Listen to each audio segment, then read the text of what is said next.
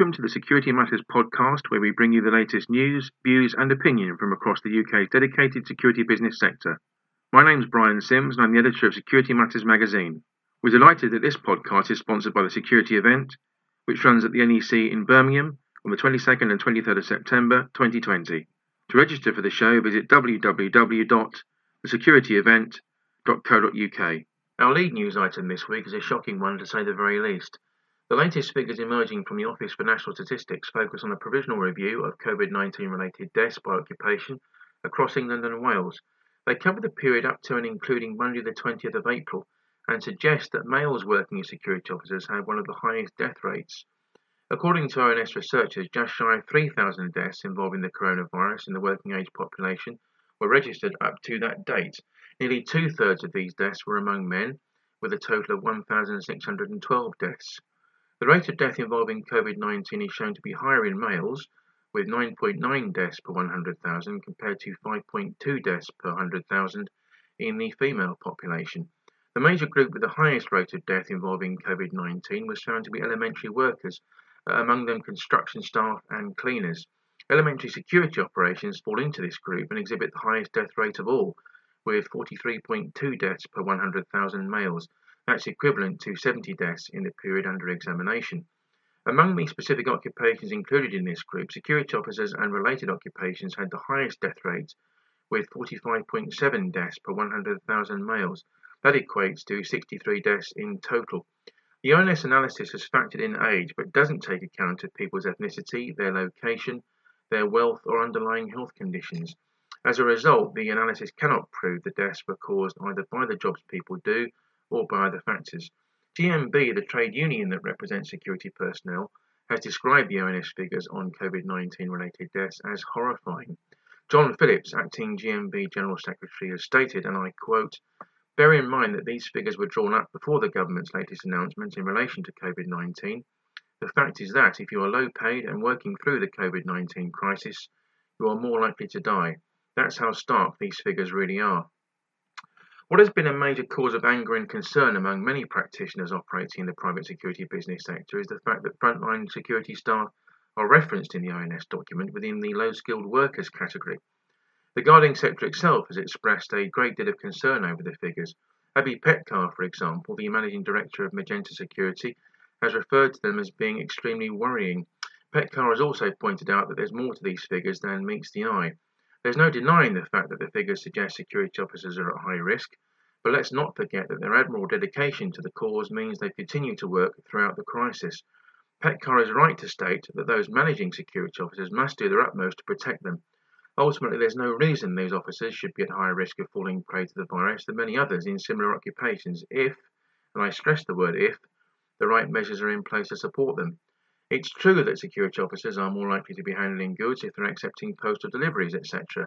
They're also more likely to be the first person someone speaks to on a given site, but they can be well protected if this is made a priority. Security companies need to consider how they can use technology more effectively, limit physical contact for their officers, and put significant barriers in place to eliminate the transfer of germs. It's fair to suggest that technology will be a part of so many solutions to this crisis across all business sectors, and the security industry is no different here. How is the industry using technology, and how can that technology be employed in a better and even more purposeful way? Is there the potential to draw ideas and best practice from other industries? These are just two of the questions that demand to be addressed. Continuing the security officer focused theme, a group of 11 private sector security companies have recently joined forces in writing an open letter.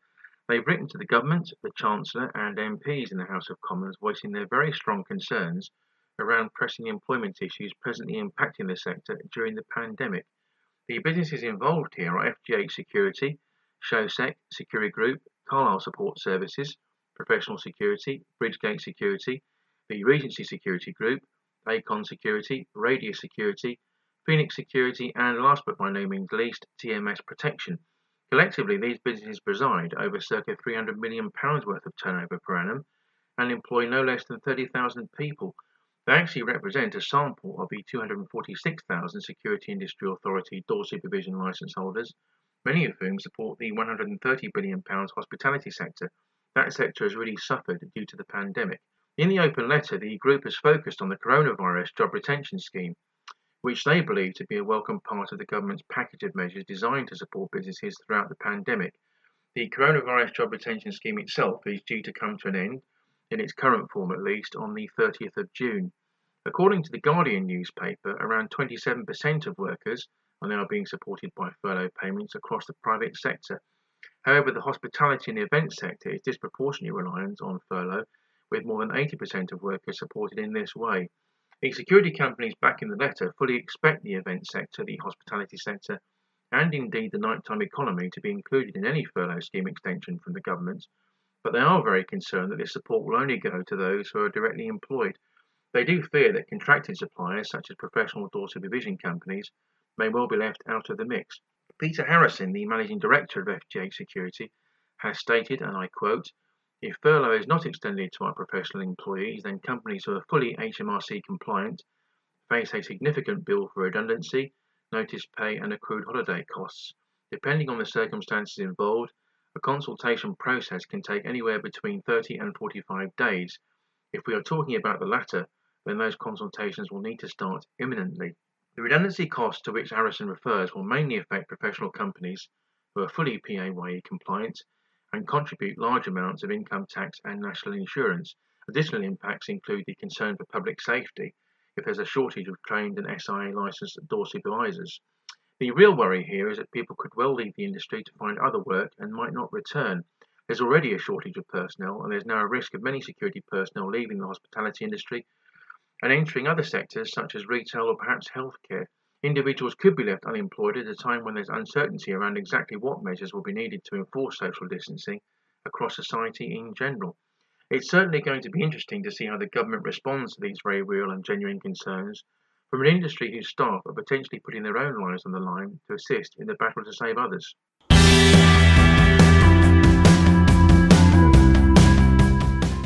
Our first interviewee this time around is Professor Martin Gill. As many of you will know, Martin is the Director of Perpetuity Research, a Fellow of the Security Institute, and a Chartered Security Professional. Earlier this week, I spoke with Martin about the value of security as well as the Outstanding Security Performance Awards. First, we chatted about the subject of career paths and career progression in the security business sector. Thanks very much for joining us, Martin. Uh, in one of your recent OSPA's Thought Leadership webinars, I, I, posed a question about the future of security management as a discipline. Um, I know that you're keenly focused on the subject of career paths and defining career progression in the security world through the, the SRI, the Security Research Initiative. Could you explain what work you're doing in this sphere at the moment? Yes, thanks, Brian. And it was a good question, I might add. Uh, I think one of the key things about the security world is that it hasn't maximized its potential to say how good it really is. Uh, and I think we're going to come back to this later in the webinar, but the current Security Research Initiative project is looking at the sorts of factors that attract people to security, that the sorts of uh, um, measures in place to keep people in security once they're there, and uh, how we might improve on this in the future. And I think it's a, it's a big ask, it's a, it's a big topic for all the variety and for all the challenging opportunities, it still remains a truism that police, uh, military are the obvious outlets for those in, in interested in security. Uh, and strangely, the whole private security world has been outside that. So we've been looking at that. We've got a webinar actually this um, this Thursday on the uh, 21st of May. Uh, about this very topic. You can always look at, uh, at our OSPA's website afterwards. The idea to try and understand this whole area of careers, talent spotting, talent attracting, talent keeping. following on from that, Martin, there's been much talk around the value of security as a discipline, and particularly so at the present time, of course. What's your take on this, and how and why does the value of security need to be demonstrated at every possible opportunity, in your view? I think, Brian, to some extent, it's a statement of the obvious to say that security needs to demonstrate its value. I think one of the key issues is that this whole world of security hasn't positioned itself correctly. It's seen as to all too often marginal to business operations rather than a key part of every process, rather than a key part of every worker's and visitor's uh, uh, life. Uh, and therein lies the, the starting point that uh, we do know that uh, clients value security because they buy it. Um, the problem is that many aren't positioned or knowledgeable enough, uh, um, I blame the security world for this and people like myself in it, who haven't communicated the benefits of doing it well as opposed to average. And they're enormous, and there are knock on benefits of doing it well. So the value proposition is an important one, but it's not just about that thing called return on investment, ROI. It's about the whole context in which we view security, understand what it can do, and recognize that it's more than just a, the protection of assets. It's enabling organizations to operate effectively, legally, profitably, uh, in sometimes difficult environments. That's its dynamics. Now, you yourself, Martin, you're a fellow of the Security Institute and also a chartered security professional. The latter, of course, is seen as the gold standard for security practitioners at the present time. Why do you feel chartered status for security professionals and the push for a chartered security institute is so vitally important? Well, that slightly overlaps the answer to the previous questions. That one of the things about the security sector is undersold itself. It's full of very talented people, extremely able companies, fantastic teams, wonderful initiatives, but they all, generally speaking, operate under the radar.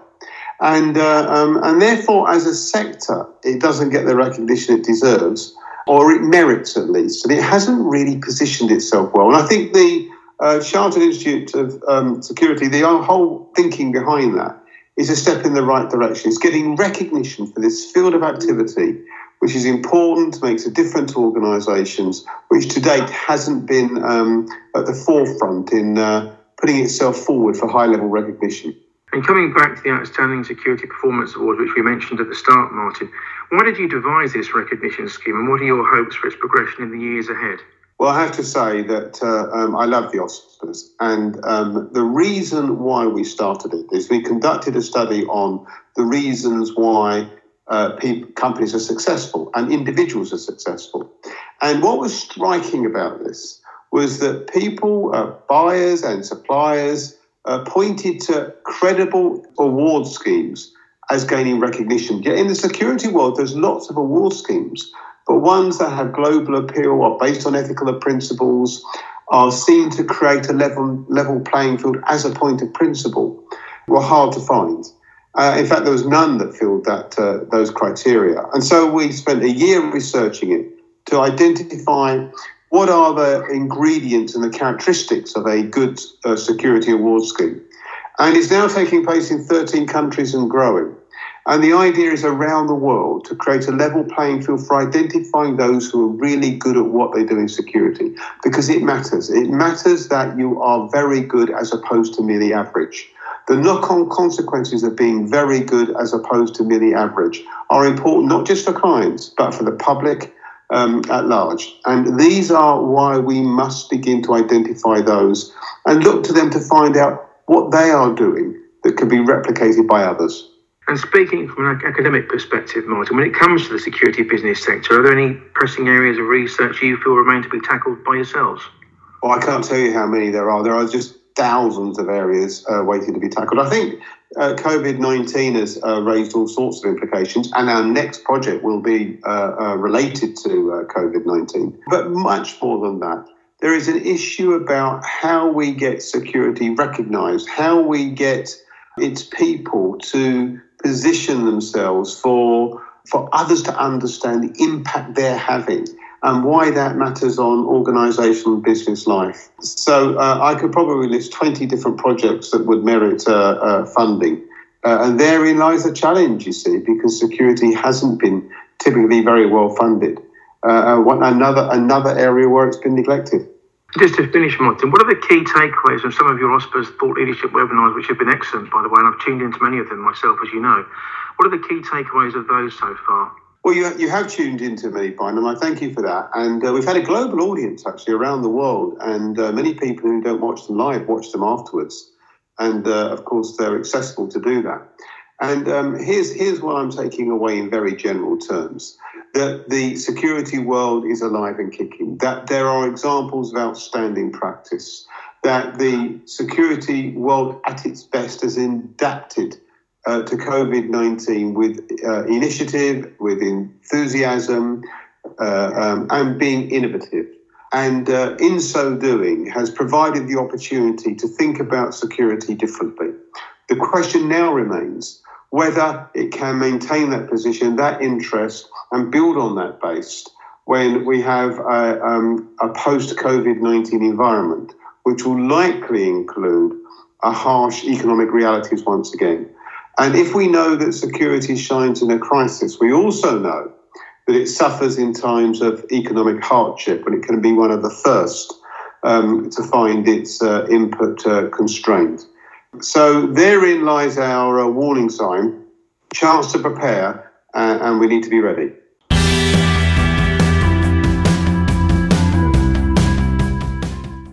Seventy percent of British businesses are using multi-factor authentication and a virtual private network to manage the security risks posed by the increase of remote working during the coronavirus pandemic.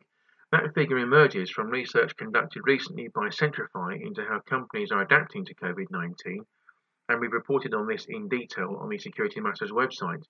Multi factor authentication is an authentication method in which a computer user is granted access to their system only after presenting two or more known identity confirmations, uh, such as a password and a code sent to their known phone number, a hardware key, and uh, biometric confirmation like a fingerprint scan, for example.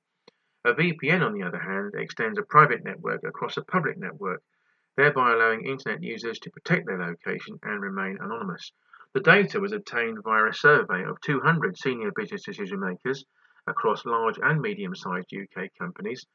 46% of those surveyed have already noted an increase in phishing attacks since implementing a policy of widespread remote working across the company.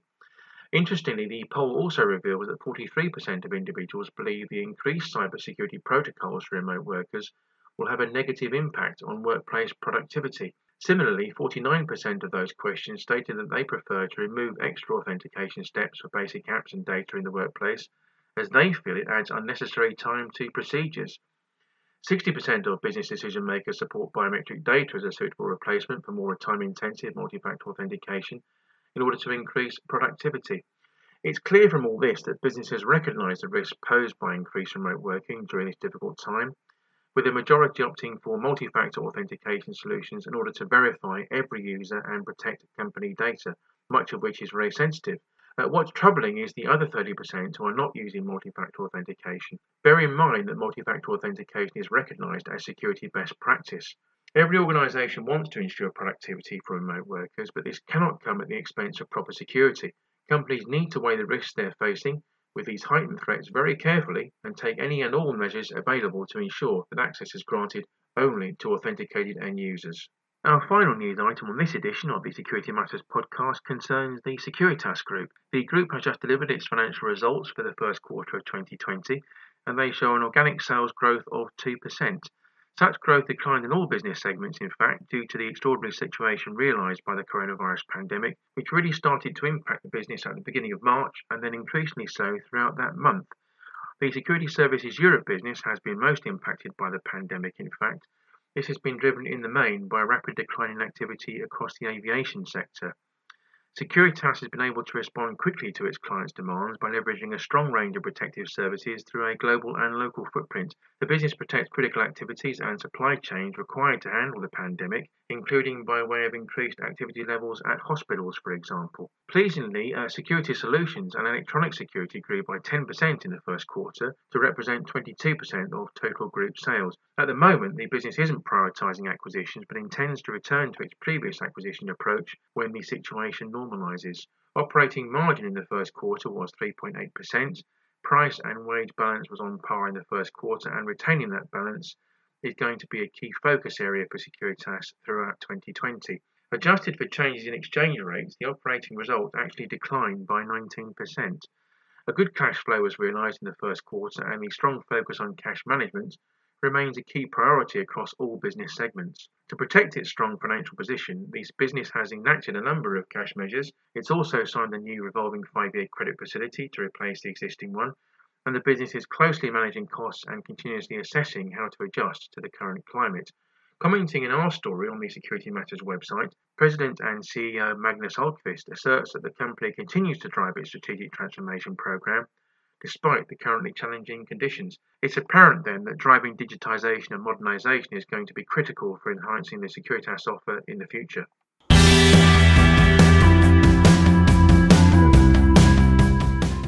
Our final interviewee on this edition of the Security Matters podcast is Pat Jeffries. Pat is the commercial director at Abloy UK. He's worked for the business since 2004 and began his present role back in 2011.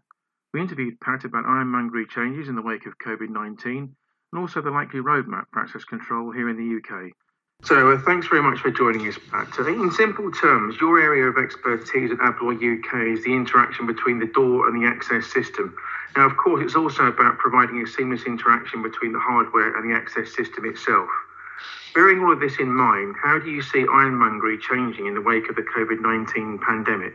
Okay, well, very interesting question, actually. I mean, there's uh, a few things that uh, we feel probably will change. And I mean, probably the most obvious is very much not having to touch that handle or indeed the request to exit button or indeed anything that's around the door because in a perfect world we'd like to actually uh, be able to go through the door in either direction without any physical interaction between the user's hand and any ironmongery on the door. That in itself does present a few challenges. I mean, the most obvious thing that we can do here is uh, look at door automation, which I feel probably will be quite popular in some cases because in an ideal world, we can actually use our credential, which is, is very often contactless. Of course, it could be biometric, and actually use that as a signal to trigger the door operator, which then creates the sequence of events where the door operator becomes the brains of the door. The door operator then instructs the lock to unlock. The door opens. You obviously go through the door, and the door closes behind you does present a few planning challenges and there's also some compliance issues. I mean, firstly, in terms of planning, this this this interaction is not actually instant. So rather than actually having the reader positioned on the door um, to the to the side of the door, it would be better to have the reader en route so that all of these actions in the background actually take place seamlessly and we don't arrive at a closed door. So there's some important considerations in terms of design, but there also is some important considerations in terms of compliance because um, obviously we have a fire door. We need to ensure a fire door is going to close. We also actually need a device on the door that's actually fire tested in terms of the ironmongery compliance for the blocking of the door. But particularly where we've got an escape door, in normal circumstances, we're actually going to go through that door in and out as we normally do with the door operator operating the door and allowing us to go through. But of course, in the event of a need to escape, we still need an escape compliant product. So that still means that we actually need that lever handle there. And of course, we're only going to use the lever handle in the event of emergency. All bets are off, the power's gone pull the handle down, we've got an EN179 or a panic bar EN1125 to allow us to actually escape. So we're never going to get trapped in the building. Leading on from that, Pat, for the benefit of our readers, could you explain exactly how automatic doors interface with access control systems and also outline the importance of that interface? Yeah, again, a very interesting question because uh, it's actually very simplistic. Because when we look at um, um, access control, the access control system will actually instruct the lock to unlock. And that's actually what we don't actually want in this particular case because effectively the door operator becomes the brains of the door. So in the door operator, what we want it to do is we want the access control system to give it a signal to actually open. And once it's received that momentary signal to open, the door operator then takes over and becomes the brains of the door function. The door operator will instruct the lock to actually unlock, which will be motor driven, not solenoid driven. The boats will be pulled back in, and once the boats are in the lock case, the door operator will then start the sequence of opening the door. It will then stay open for a predetermined time, and the door will then close. And when the, lock meets the frame, the boats will be thrown through spring force and at which point the door operator can report back to the access system that we've got a secure door. So the reality is it's very simple. The bit that we need to make quite clear here is that actually the door operator becomes a command module for the function of the door. But that's controlled and interfaced back to the access control system purely as a trigger. What are the implications of specified access control regimes in respect to the means of escape from a given building and also the overriding requirement for no compromise when it comes to life safety, Pat? Well, life safety is, is a massively important consideration. And I mean, there are really three things that we need to consider here. I mean, number one is something called dynamic lockdown, which actually is important. And, you know, to look at dynamic lockdown, which actually is not a mandatory requirement, but it is something that government have, uh, have taken seriously. They have published very much as a result of instances like the Charlie Hebdo incident, which started the ball rolling with the New York Times has followed on. I mean, we actually had an instance where a very brave uh, policeman unfortunately lost his life at the Houses of Parliament, and they actually were enacting dynamic lockdown during that process. They may not have realised, but they actually were. There was a contingent of visitors going from one part of the building to the other part of the building, and they were ushered off and actually locked in for their own security. That's a form of dynamic lockdown. But when we actually look at um, our traditional doors, and particularly our perimeter doors and any doors that lead off of corridors, I mean, if the mad gunman actually gets into the uh, into the building, and you think of the American schools where first thing he does is he actually breaks the um, or presses the alarm button, and great, all of the escape doors fail unlock so we can get out. But dynamic lockdown says we should run. Well, clearly we've got no no hindrance there. We can run if it's safe to escape. But equally, what it's saying is that if it's not safe to escape, find a place of safety behind perhaps a steel door. But of course, you can't hide behind an unlocked door, so the fail unlock bit becomes part of the problem. Now, don't get me wrong, you know, the wooden door I'm looking at here is not going to give me any ballistic protection, but the solid wall to the side of it actually would. So, if faced with a locked door, that terrorist will then move on, and I hopefully will be in a place of safety to wait until I'm actually rescued. So we, we always say to people, draw an imaginary line down the middle of the door, because actually the two sides of the door need to do two different things. So on the inside of the door where I need to escape, I actually need an escape compliant product. That escape compliant product is always going to allow me to escape, regardless of what the power is doing at the door. But from the outside of the door, I can actually have that fail locked. And that fail locked is actually going to give me my dynamic lockdown. So that's one thing we need to consider. The two other things we need to consider is when we look at a door, I always teach people to think of it as a hole in the wall. And then ask yourself three simple questions. Is it convenient? Well, look, we can argue most doors are convenient. I mean, arguably sometimes they're inconvenient because they're actually closed.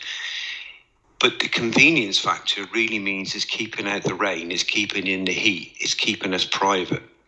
But there are two other key factors that we need to know before we specify any ironmongery for a door. And those key factors actually are is it a fire door? Well, if the door is a fire door, we need fire tested products. And it's vitally important that that door closes in the event of, in the event of a fire to give us our compartmentalization throughout the building.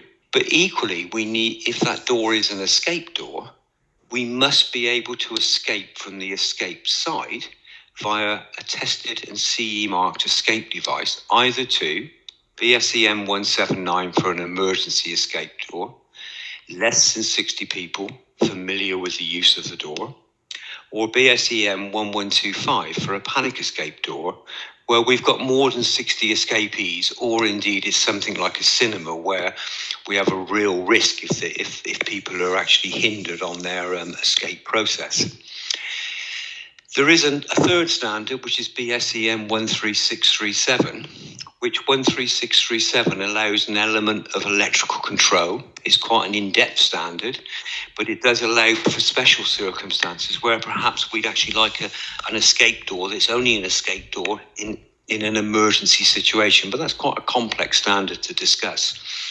The one thing it does make clear is that that escape door needs to be accessed via a live lever handle or paddle handle for 179 and a panic bar for 1125. And that's actually a tested solution. It's the three components working together. And it's very, very important that we actually get that right from a life safety perspective, a fire perspective, and also an escape perspective. And last but not least, Pat, what do you sense will be the roadmap for access control system development in the immediate years ahead? And what will be the key drivers from your point of view influencing solutions? I think there will be a few things. I mean, there, there, clearly is the obvious things we've discussed so far, which is actually we want to avoid touching things wherever possible. so that the handle may become just the, the life safety application, the door may become automatic. And of course, there's always going to be price objections here because, you know, adding an automatic door operator is not just the cost of the door operator, it's the cost of installing it, it's the cost of maintaining it. And in fairness, it's actually the additional cost that will be required for the upgraded ironmongery because we won't be able to use our most popular lock, the solenoid lock. I think that will drive some change. Having said that, I think the thing that will arguably drive the biggest change is actually when we sit down and review where we actually were in terms of COVID 19, because we are going to have to ask ourselves the question did our access control system, did our security, did it actually provide us with what we actually needed? Was I relying on power to keep the building closed, which clearly could have been dangerous. We could easily have seen power cuts and then all doors might be open.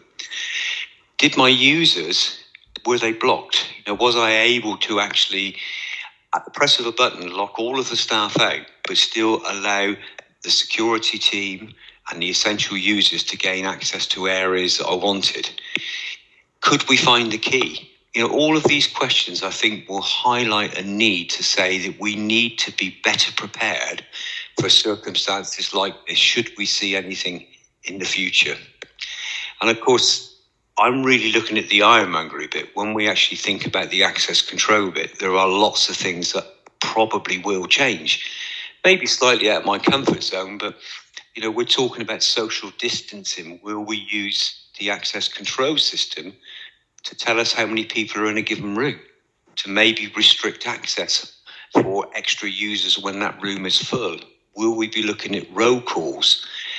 Um, the other area that we may see change is actually the, the use of the credential. I mean, we clearly don't want keypads where we have to punch numbers. That clearly does present a risk what other means might we use? It could be biometric, it could be lots and lots of different things that may actually change in terms of the credentials, or maybe even our friend the mobile phone, because the mobile phone is at least our mobile phone.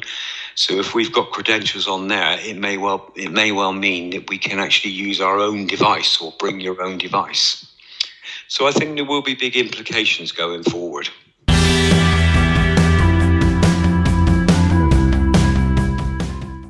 Brings us to the end of this latest edition of the Security Matters podcast. Many thanks to Martin Gill and Pat Jeffries for their contributions, and also grateful thanks to our sponsors at the security event. The security event runs at the NEC in Birmingham on the 22nd and 23rd of September 2020. To register for the show, visit www.thesecurityevent.co.uk. Don't forget to visit our website at www.fsmatters.com forward slash security hyphen matters where you can view our podcasts and read the latest industry news and opinion. Please do contact us if there are any key themes or issues you would like us to explore in upcoming broadcasts. You can do so on Twitter by using the hashtag SecurityPod. On that note, make sure you follow us on Twitter at WBMSecMatters. As a reminder, the Security Matters podcast is live to view every fortnight on Wednesdays. Please do like and share the content and spread the word among your industry colleagues. You can listen to the Security Matters podcast for free on iTunes, Spotify, YouTube, or Podbean. To download the podcast on iTunes or Spotify, all you need to do is enter the term Security Matters into the platform search box. We'll see you next time.